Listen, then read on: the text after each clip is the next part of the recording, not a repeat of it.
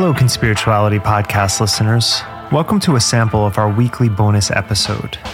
If you'd like to support our research, recording, and production time, you can support us for $5 a month on Patreon, or choose a higher tier to access our live streams and bonus videos. All of this is available at patreon.com slash conspirituality. You can also access our Monday bonus episodes on Apple Podcasts for $5 a month as well.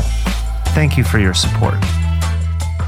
Were you ever in the situation in which somebody that you either were friendly with or colleagues with was undergoing some kind of mental crisis? Um, I don't know if you can speak about this and maintain confidentiality, but I'm wondering if you had that moment in which a person, in your view, needed a kind of help that they might have also been refusing because they believed that their crisis was actually a, a developmental bridge.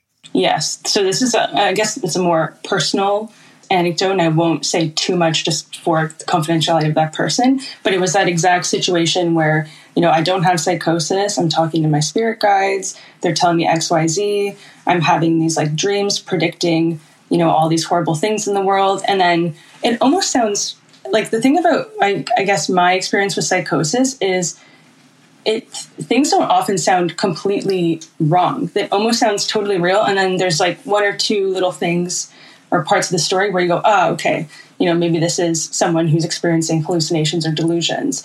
And so, you know, I found that same kind of uh, thread in having conversation with this person.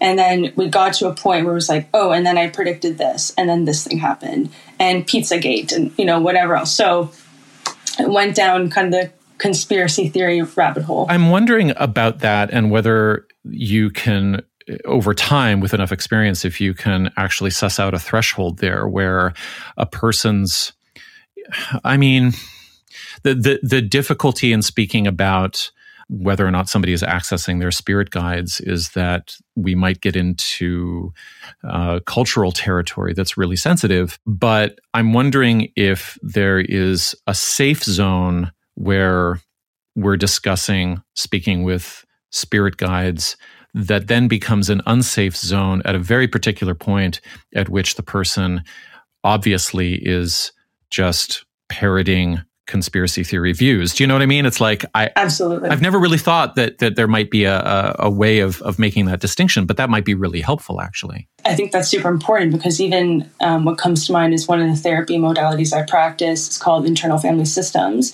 and they have a belief that you know when we connect inside with those different parts of us, that sometimes people experience this kind of like a guide.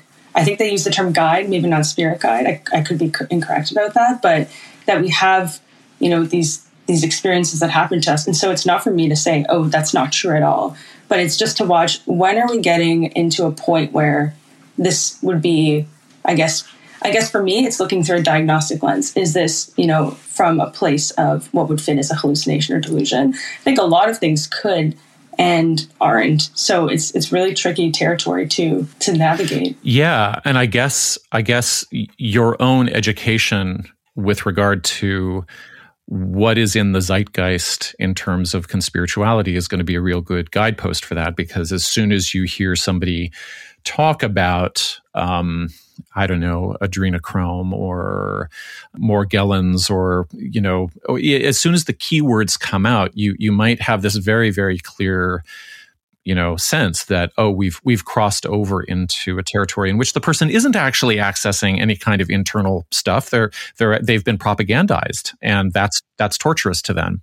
And i'll often ask too where folks are hearing about this. And the saddest part is it's often from tiktok. We are totally going to get to tiktok but okay. more generally um, can you just describe the the main themes of conspiracism or conspirituality that show up in your office Sure.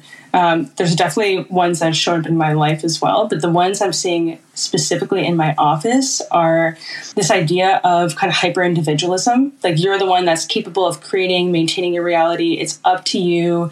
You know, it's up to me to manifest it.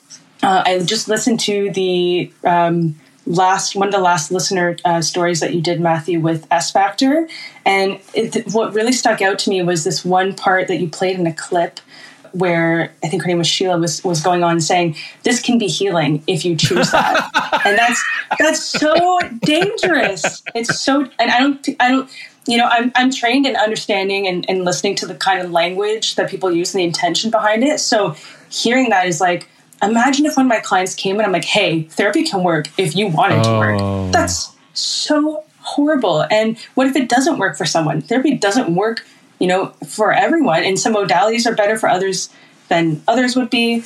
So, you know, so much uh, about these things are really about our environment. You know what though, Alessia, if you were able to like pull that off, you would be able to avoid accountability in all areas of your life. And wouldn't that be great? That'd be amazing. I wouldn't I wouldn't have to try.